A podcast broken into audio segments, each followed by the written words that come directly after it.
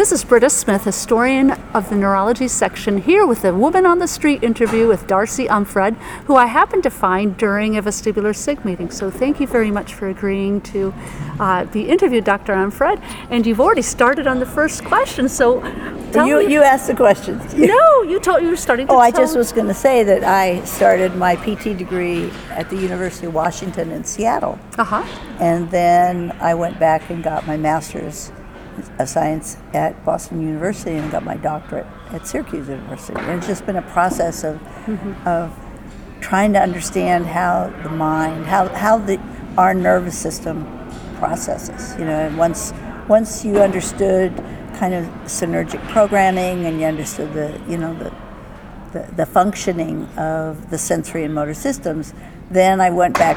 My master's degree was it, I took a lot of courses, both in biomechanics, and that along with advanced occupational therapy courses in perception. So I added the perceptual component to the nervous system, and then my doctorate was in uh, theories of learning. I, would, I wanted to figure out the higher level thought process and you know and it just it all gets back to you know how does the patient exhibit the signs they exhibit it's just real So, fun so when did you earn your initial degree in physical therapy?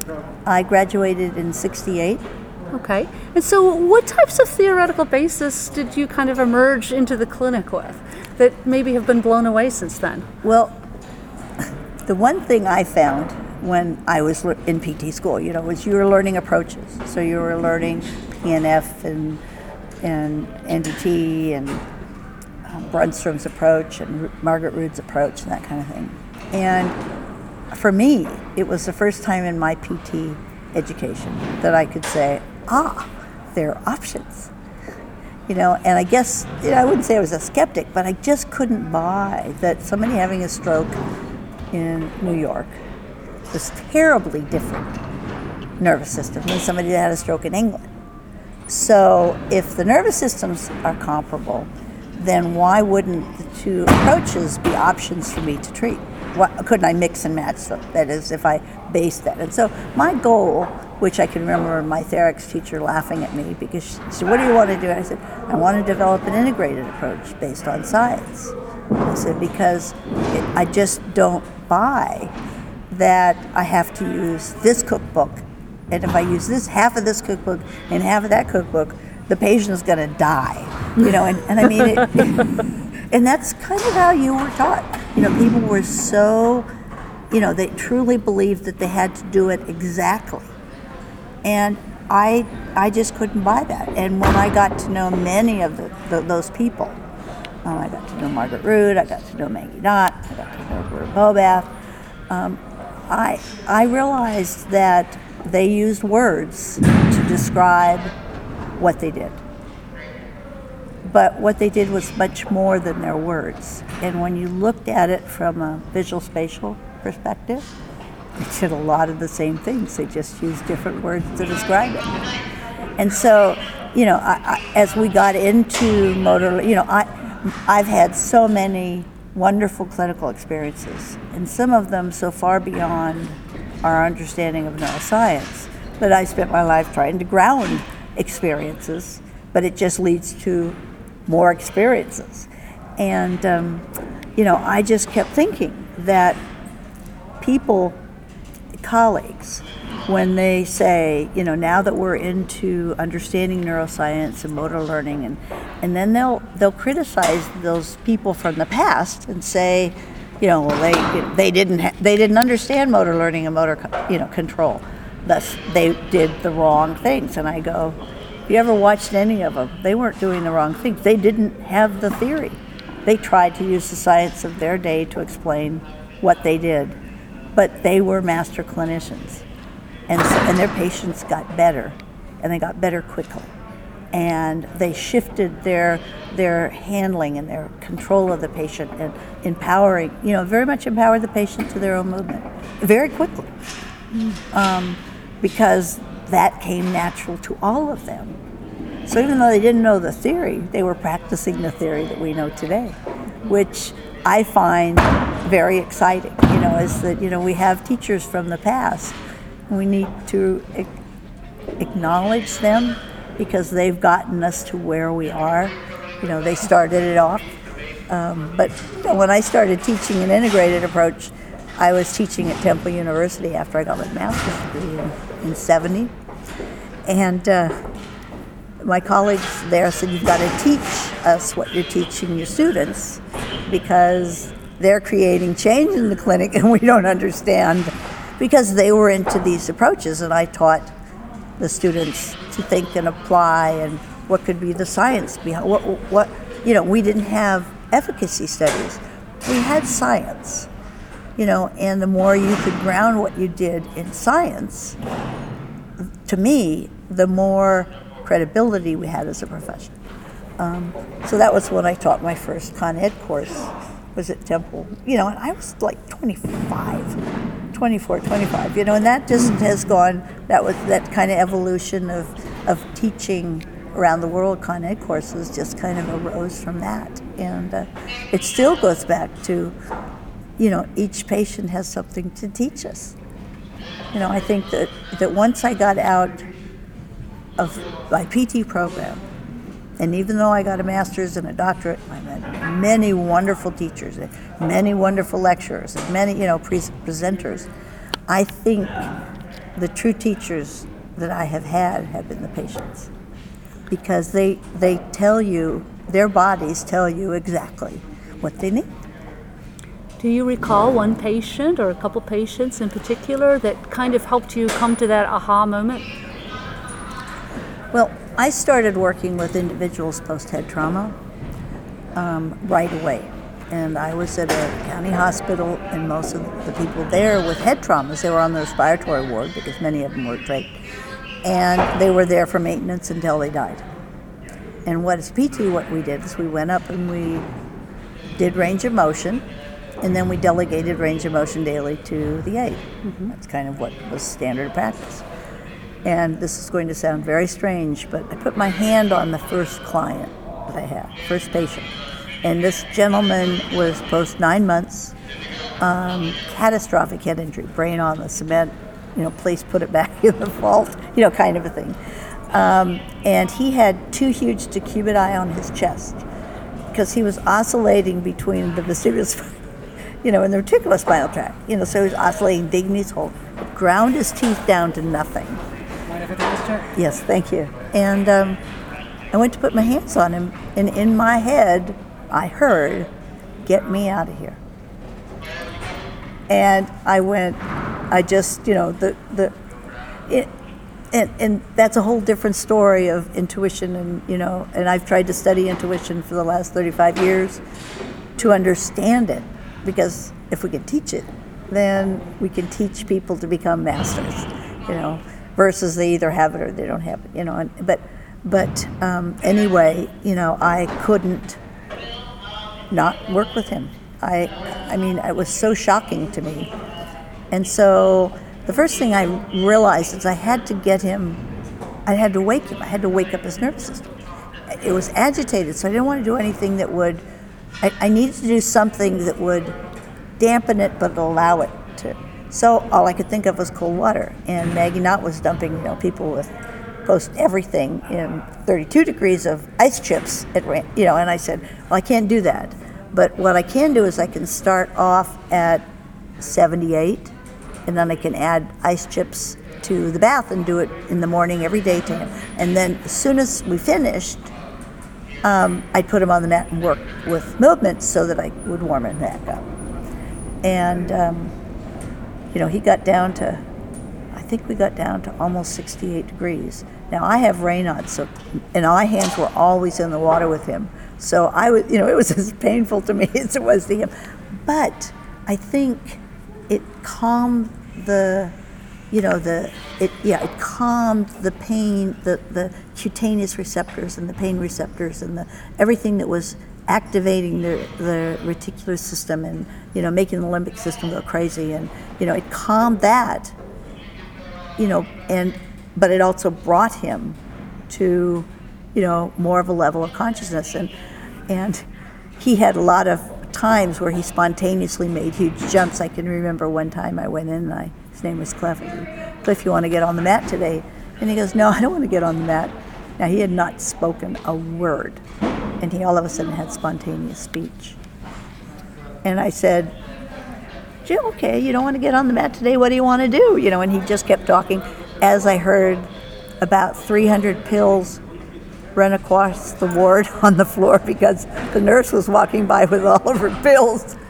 And she she dropped the pills and there were pills everywhere. But I just tried to stay very calm because I didn't want to, you know, I, I wanted him to keep going with that, you know, and he, he always had speech from then on, you know, and he was, it, he, about maybe four months into the treatment with him, um, no, maybe before that, probably about a month into the treatment, when he was just beginning to come out, um, a doctor, a very famous orthopedic surgeon, came out because the insurance company wanted him to evaluate Cliff.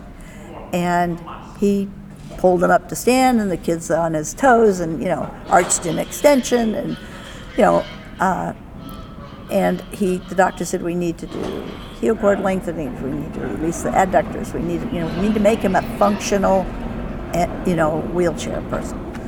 And my doctor at this county hospital, who was really a GP, asked, gave me the letter, and she just asked me, "What do you think?" And I said, "Well, he doesn't have any contractures anywhere.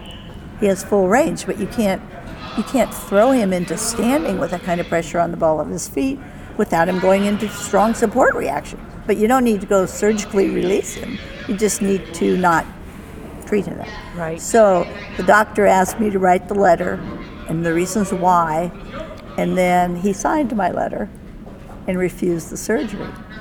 And three months later, the doctor came back, the orthopedic surgeon came back, and Cliff was ambulating fairly independently in the parallel bars by then.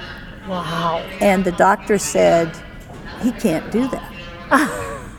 and, you know, and, and, then he did some perceptual tests. Well, I had been working just intuitively on him learning about where his body is in space, you know, so I had him prone and I do, you know, have him mirror his legs. And, you know, I just, I mean, I knew that sensory motor system needed to be reintegrated, you know, um, after such a long time of, but, you know, the doctor kept saying, he can't do this. He can't do that. And then he finally said, Well, I'll show you. And he took him back up to, we went back up on the ward, and he injected him with Valium IV, and which suppressed the higher centers. And of course, all of his pathology came immediately back. And the doctor said, I'd really like to hire you because I think I can convince you that early surgery is the only way to treat these patients. And I thought, we're coming from an entirely different paradigm. And, it, and, and you know, I was only 21, but I knew what we did as a PT was a very different paradigm than what the doctors did as doctors. Be, and, and it took me a long time to understand when he kept saying, he can't do that, you know, he can't walk. And, and I'm looking at Cliff walking. I'm thinking, is there something wrong with my cognitive processing or isn't walking one foot after the other, you know, and, and, isn't he doing that? So why are you telling me he can't do that?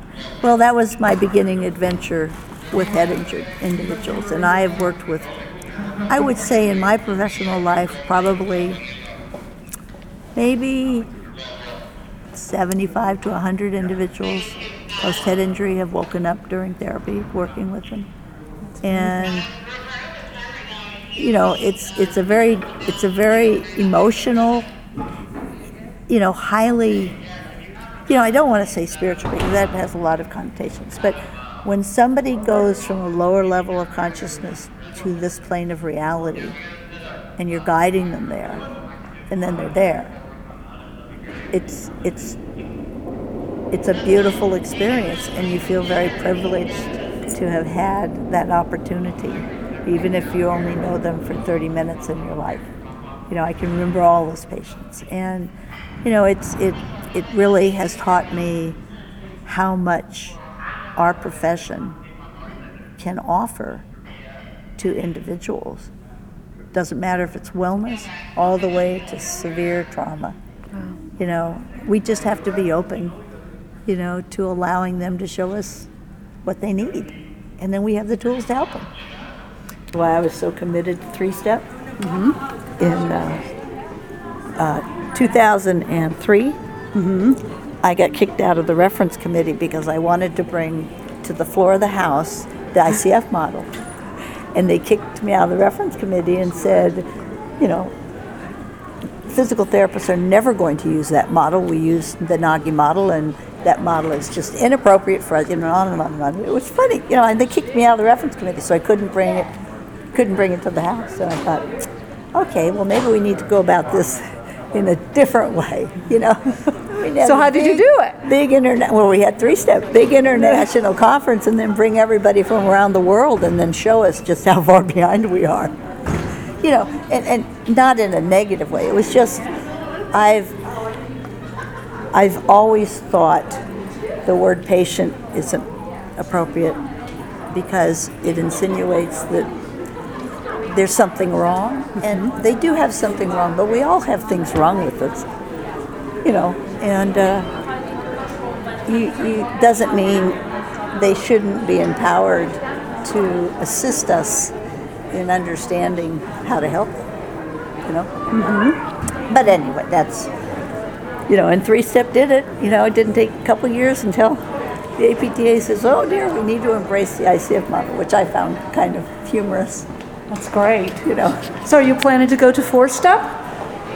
you know, I don't know. It, yeah, I, it really depends on when, and I'm about ready to make a transition from writing the kinds of textbooks that in writing, you know, lit, the professional literature, to writing um, about life experiences. And I've had a lot of healthcare experiences that that um, I think the first book will uh, relate to how to empower individuals to their own health and the responsibility of that health. And I mean, I can have many funny stories about me and doctors because I have I have maybe ten specialists now, and not one of them has ever been able to give me a diagnosis you know, but I've got multiple systems. I mean, I'm not like on dominoes, but, you know, I go, okay, you guys say my health is a three or a four, and I go, right. But there's mind, body, and spirit. And so if my physical health's at three or four, my mind and my spirit are tens, I add it up, and I get to, you know, 24, and I divide it by three, and I go, okay, well, maybe I'm at an eight, you know? Well, I gotta tell you, the first thing I noticed, I was like, who's that lady talking with Sue Whitney wearing the rocker shoes? So, what do you think about the rocker shoes? Well, probably, I have peripheral neuropathy. And um, I have it because I have a, a clotting disorder. And so I've had a lot of permanent clots. And so I've, you know, I've had, I've had internal neuropathies and I've had peripheral neuropathies. And, and you know, I, I think you just live with those things. You know, you don't, but I, when I, when my balance was going, you know, so if you put me on the smart and you took away vision, I just fell. Mm-hmm. You know, I just I couldn't compensate, and then I developed Meniere's disease. So you know, then you add the vestibular component to it, and I go, okay, it, my eyes are not going to be able to compensate for that. And when I saw the shoes, I said, okay, that would force me all the time to have balance. You know, You have and to so- work on it. And I had I used a cane for four years, five years. No cane today. No, and and what I was telling Sue is that what I find as a neuroscientist, what I find fascinating is I feel my whole foot in my head. I have full awareness of my image of where my foot is as I shift my weight on my feet. Except when I take my shoes off, I feel my feet. I don't have any feeling. Isn't that interesting? So my brain has rebuilt my somatosensory body image from my knees down. And I have, at a cognitive level, I have no gaps. I don't have any voids. I don't, you know, it isn't, I mean, I, I know intellectually that I can't feel the skin at some place, but when I'm on, when I'm walking and I'm moving, I feel my foot as much as you feel your foot, which I find fascinating. It- It's that kind of study of, uh, you know, I've been very fortunate to live in this body that I live in because it has accommodated, you know, and I just absolutely refuse to let physicians, you know, take that medical diagnosis. I mean, for example, I have a flaccid bladder. Okay. And you know, when you say why do you have a flaccid bladder, probably because I have peripheral neuropathy leading to the detrusor, Right. and that's how I, you know, I mean, the neurologist that I know at, at Kaiser, and uh, he said, "What do you think?" I said, "I think this is probably the reason." He says, "Yeah, that's probably." I agree, you know, and and uh, so I met the ur- urologist um, because I was finding it wasn't I was having a problem, but it was I just didn't feel like drainage was fast. And it wasn't because I just relaxed and you know as Right. long as I had con- but Right. the doctor's response after he did all the studies, you know, and they inflated my bladder to like, you know, 1500 cc's and then just stopped and I there was no muscle activity at all. You know, and um, he, he came in and he said, "Well, your bladder's useless." And I said, I don't think so. And he, he looked at me and, you know, he didn't know how to react to my. I said, Well, isn't the bladder a storage container? And he says, Yes. And I said, My bladder stores fluid. And he said, Well, yes. And I said, And as long as I have control over the external sphincter, I'm good. I'm good. And as long as I make sure I empty it frequently enough that I don't wind up, you know, injuring myself, it's as good a bladder as anybody else's. you know, and so it's it's been a it's been an adventure, you know, uh, and I could give you many many stories about doctors and you know them not. I, probably the best story was when I was in ICU and I literally bled out into my abdomen. I had a pelvic fracture. I fell and broke my pelvis in two places, and and so I'm in ICU, and I, you know, I look like I'm about 14 months pregnant, you know, and um, anyway, about two weeks later, the doctor that was the primary physician in the ICU comes in and shuts the door, pulls a chair over to my husband and I, and he says, "Okay, I know what has medically been wrong with you, and I know what we did medically." and I know you can't still be here. So how are you here? You know, and, And? that I said there's a lot more to health and wellness than what medicine can provide. You know, and when it's time to go, it will be time to go, and that's all right. And it's not your time It's not yet. my time yet. You know. So most therapists know you as the author of quote the book. So what what uh what led to that? yeah what led to that? I was told in my first teaching job when I was teaching at Temple University in the early 70s, my colleagues came to me and they said, You need to write a book.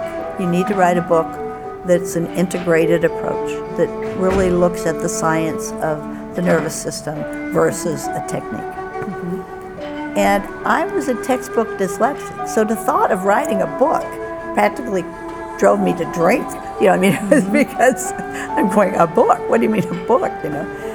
And uh, after I finished my doctorate, um, and I got my doctorate in '78, for the next couple of years, I th- kept thinking about that book. I said, "There's just no book there. There's no book out there." And if what I could do was create a book that was a model, then a lot of books could be written. You just because then you at least have the model to write off of it. You know, maybe you don't agree with all the things that are in that book, and that's fine. But you at least now have the framework to write an integrated book. And so I decided in um, 1980 I was going to go and talk to publishers that I had this commitment to the profession to do that. And I came to, um, I don't remember if it was CSM or an annual, but they came to me and they said, We'd like to do this three book series and we'd like you to be the editor of the Neural. And so I go, Okay, well, that obviously everything's going in the, you know, with that kind of coming together, I, um, I started, you know, conceptualizing the, the book. And, and then what I did is I looked for colleagues that I thought were master clinicians, but also scientists. So, who came to mind for that first edition? A lot of the people that are still authors in them. I mean, um, yeah, Jane Sweeney's the chapter on uh, neonatology, um, Chris Nelson, and now um, another call. I mean, people have stepped up to the, but each chapter, you know, what was funny is I think only two of us, of all the authors, and we had probably 35 authors in the beginning, only two of us had PhDs. And over the evolution of that book, everybody has PhDs. And it's because those master clinicians are masters because they love to learn. And so going on and getting more information and you know it's just a process that that we all went through. Um, and you know they're all pretty much leaders in the field. And I think it's because they really have come from a strong clinical base.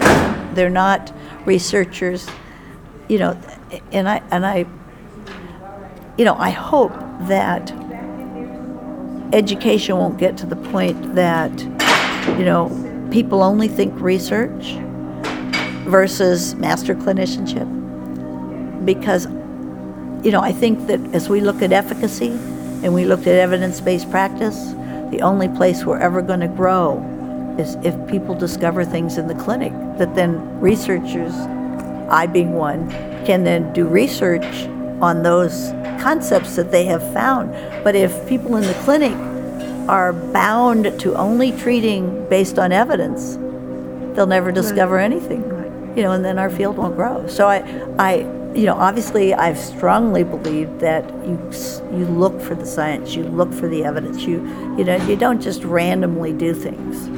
Um, but I also believed very on in my heart as a young graduate that if what I was doing looked right, that is, it looked like normal, and the patient was enjoying what I was doing, and they were in, they were taking over what I was doing, um, and I was enjoying it. Whether I understood the science behind it at that time, it had to be in the right area. It ha- I had to be doing something right, whether I understood why I was right. And I spent my whole life trying to figure out those answers. But now I can very easily say, well, if it looks right, it's effortless. And if it's effortless, it's falling in the domain of normal movement. And so it is right.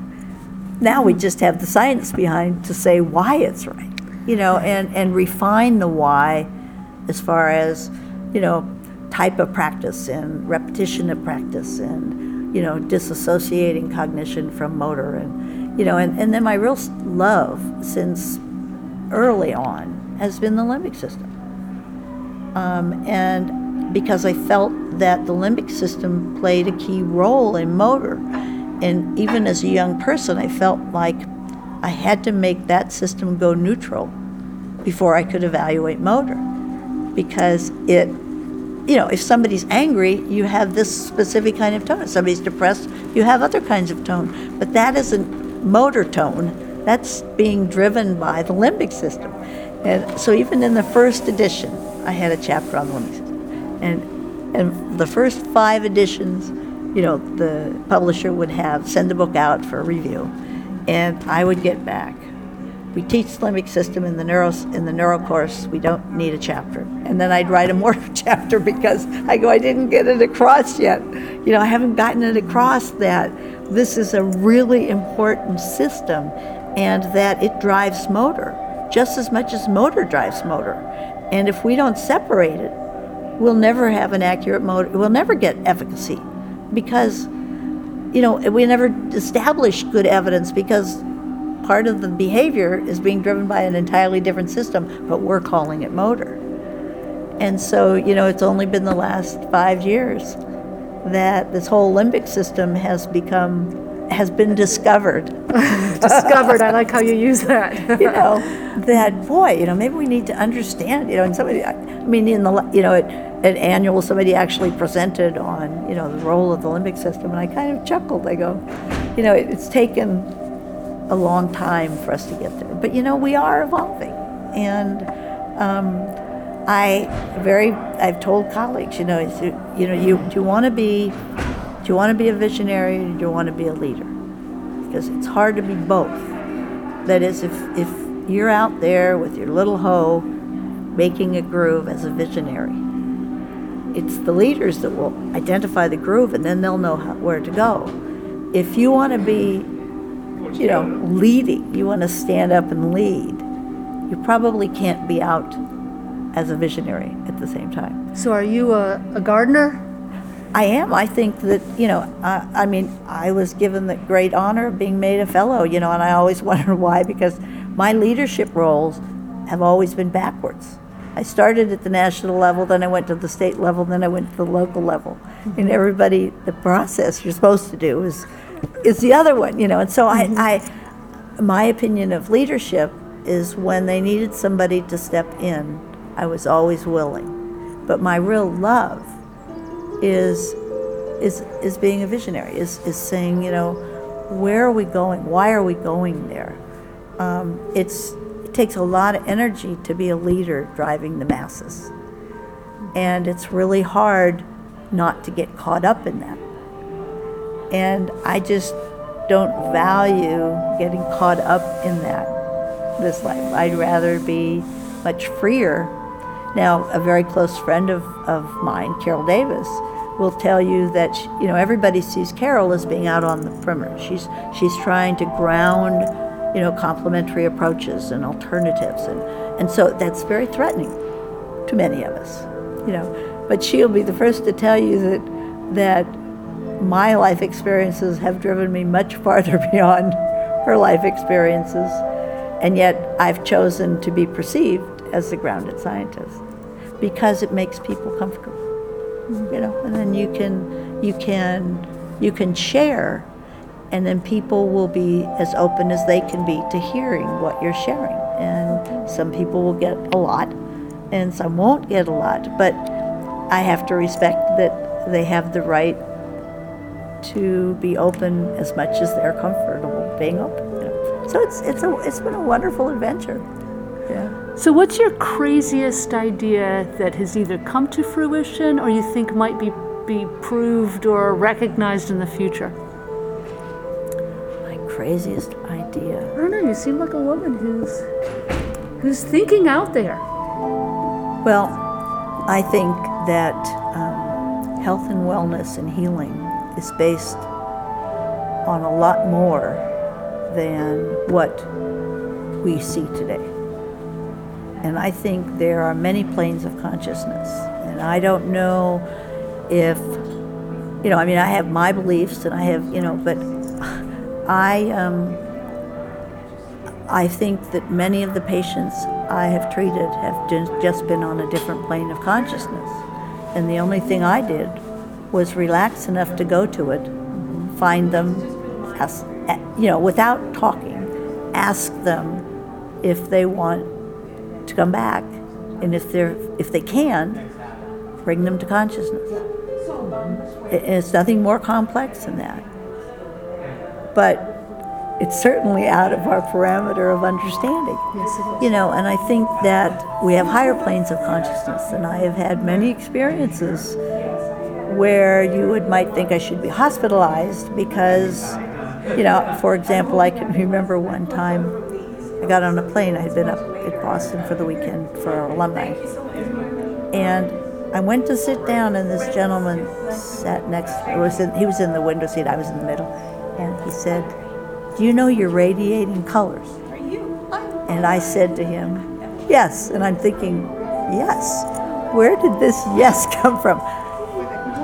But it was almost like I stepped out of me and then I watched me interact with this gentleman from Boston to Philadelphia. And I, he said, You know, I don't believe in God. And I said, That's hard for me to know, believe that. You know, you're a Native American. And then- I started rattling off Native American heritage and, and their belief system, of which I did not know. So, it, it, but anyway, you know, we, we landed in, in Philadelphia you know, the next morning I'm in at my office writing neuro notes, you know, getting ready to teach neuro. And he calls me at 11 in the morning and he says, I've been trying to get a hold of you since 8 in the morning and all I knew was your name was Darcy Umphred and you taught at Temple University. So he, he's I mean, I'm amazed he even got to me. But he said, you know, I talked to my wife about everything you said on the plane. And we stayed up all night talking about it and then we watched the sun come up and we knew there was a God and I went.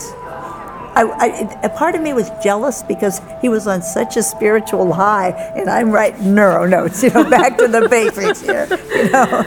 But as I say, I've had many, many experiences like that. That if, if you ask me, I just would love to understand how we've been given the honor to be part of this.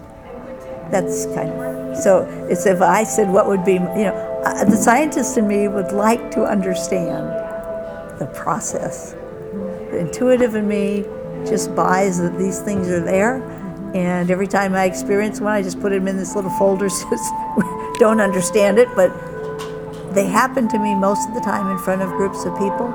So I haven't had the luxury of saying it didn't happen which is a good luxury you can use as a, as a scientist. That never happened because we don't have the efficacy to show that that's possible. So it obviously didn't. Well, when it happens in groups in front of people, it's pretty hard to say it didn't happen. The fact that I don't understand how it happened or what happened, you know, it's just so beyond our understanding. And yet we're involved in something that's that's wonderful. You know, we're in a wonderful profession because we are in a profession that should be empowering people to their own health. You know, that, that Western medicine can help them. You know, I wouldn't be here if it wasn't for Western mm-hmm. medicine. You know, Right. and, and I, you know, I, I constantly with with my doctors. You know, I, I, I finally asked my hematologist. You know, because I have this genetic clotting disorder along with the bleeding factor, so it's kind of kind of not understandable by medicine. But I said, why am I coming to you for osteoporosis? Because I've developed, you know, I'm like four and a half, or was four and a half standard deviations below the norm. I was four and a half standard deviations above the norm in 1990, and I was an active martial artist, and I got into martial arts to studying what makes a master. I couldn't, I didn't know how I learned what I learned to treat patients. So I thought, well, maybe if I go in and try to relearn how you become a master in an entirely alien, the opposite of what we do. Because in the martial arts, you either direct energy coming at you back on the person or you deflect it. But what we do is we combine energies and and then empower the patient to the whole. You know, and so I, you know, I uh, started doing that, and it, it's it's been a wonderful adventure. But then I've had to stop because I had this clotting disorder, and so I'm asking my hematologist, you know, why am I coming to you for osteoporosis? And her response to me is, I'm the doctorate of record that gave it to you. And I said, that's about the stupidest thing I've ever heard. You mean your field's laying that on you? And, and, and she was very, she wasn't emotional because she, she, she believes in doctor-patient, you know, boundaries, kind of, but she's really opening up. But she, I said, okay, then you have to take the other half of the puzzle osteoporosis, death. Osteoporosis, death. I'll take the osteoporosis. You've kept me alive for the last 14 years. So you have to take that on at the same time. And then I said, now, what type of doctor treats osteoporosis? And she says, well, an endocrinologist. Said, no problem, I already got one of those. you know, so it's, I mean, it's, it, this life adventure has been fascinating, you know, clinically as well as this last 20 year ride. Well, I understand you're a proud mother and grandmother. I am. And um, what's what's rewarding? Um, hold on, I'm trying to think of a good question related to this. Um, well, first of all, when you started having, how many children do you have? Two sons. Two sons. So when you when you had your two sons, did their birth and development and growth change how you were a therapist. Oh, absolutely. They they taught me how you know I had taught development for you know years. Um, I was 29 when I had our first son. So I first time I started teaching, I was 24. So for five years, and I've been and I was already teaching Con Ed by that post professional work. And what what my younger son taught me, oldest son taught me very quickly, was children come into the world in flexion. They're biased, but they spend the first month or two months extending versus they're working on flexion, which is was the process at that time. We thought, you know, they're they're they're working on flexion. That's why they're in flexion. Versus they're not working on flexion. They're already biased to flexion. So if a child comes into the world and doesn't have that bias, gravity and their vestibular systems are going to bias them to extension, and they're just going to get extended without the flexion. You know, and he taught me that, you know, in '76 when he was, you know, an infant, and that was long before, you know, we were into evidence-based and understanding. You know, so they taught me, and I took pictures of our kids. Um, every, every probably every few days. And uh, I can remember one time looking at a picture of my older son walking off a park bench, except he walked off the park bench because he was at heel strike in midair on one foot as he was Wow. pushing off with the other one. And I'm looking at this picture going, there's something wrong with this. And yet, by the time he hit the ground, he squatted and stood up. And I said, So, and, and if you look at these pictures, the sequence of the pictures, he was in heel strike. So this was a hundredth of a millisecond before his nervous system knew something was really wrong because he didn't have any, you know, he didn't have any compression. The heel didn't hit, he got traction. So as he's coming down, the, the heel strike leg still stays more in extension. And the swing phase leg is more biased to flexion. And he is so concentrated in his head. And you, you know what he's doing is running around his head saying, What's happening? What's happening? Have I ever done this before? What does this mean? What does this mean? And by the time he got to the ground, which is not very far off the ground because he walked off a park bench, he he let himself, he eccentrically caught himself and he stood up. So the motor system went on pilot. He figured out he was falling and he knew what to do. And that was, you know, in hundreds of milliseconds he's doing that. And he gets up, and when he gets up, his face is in this concentrated look. And then all of a sudden, this huge smile on his face, that aha moment. And then he went and jumped off that park bench for another 40 minutes, one, one after the other after the But I had no idea until I saw the picture.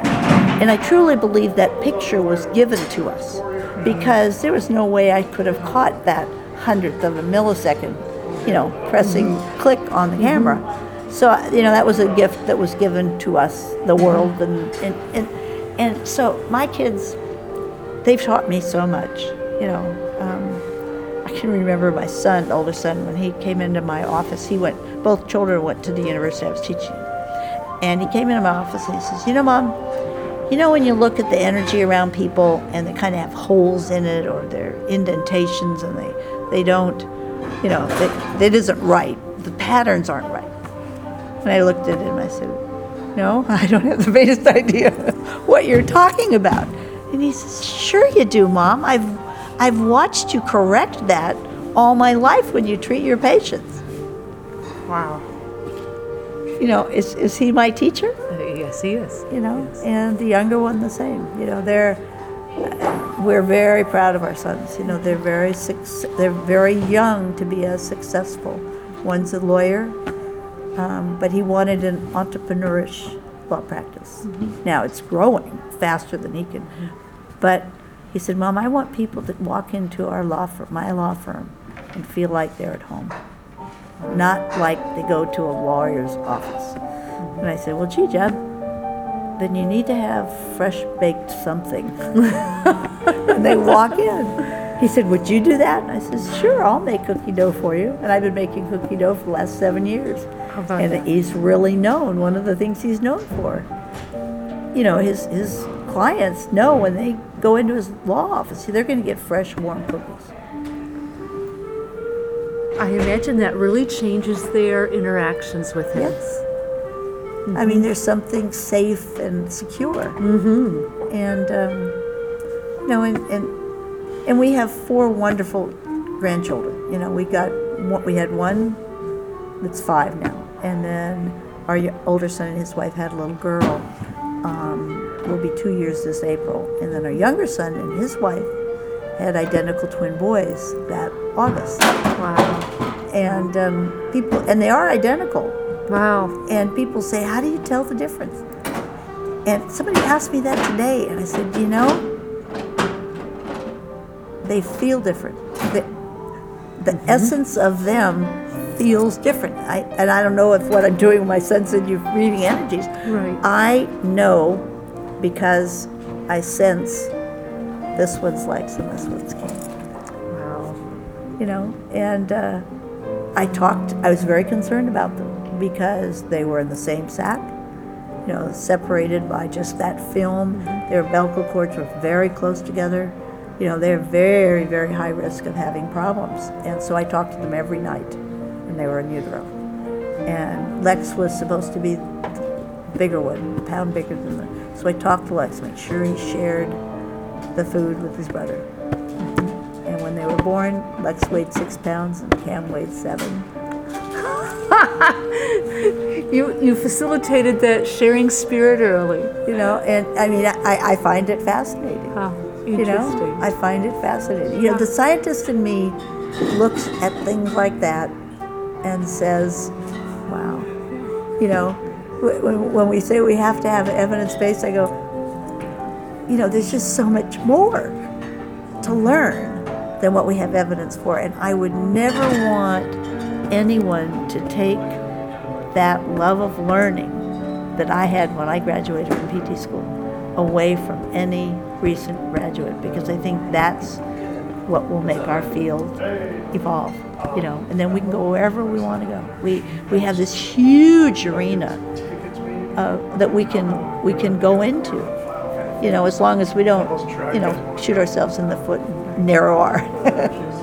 so Well, I really, really appreciate you taking time to talk to me this evening. And, um, and just for the record, it's uh, January 23rd, 2013, here at Combined Sections Meeting in San Diego. And it's really been a pleasure. well, it's my talking to you. pleasure. I've I've had many many stories. You certainly do. And I actually had one question. I had a mind blank. I can't recall the name of your book. It's called neurological rehabilitation. That's what it is. I was like, I know this. I have it on my bookshelf. Yeah, so, yeah. neurological rehabilitation. And, and That it's is a right. family book. You know, it was no one person was any more important in the evolution of that book. Every Mm-hmm. author, you know, um, it doesn't belong to anybody. It just belongs to the field. You know, Great. and uh, it's it's you know, think that I've been working on that book for, you know, thirty three years is kind of scary. I believe that. but Well, we've grown.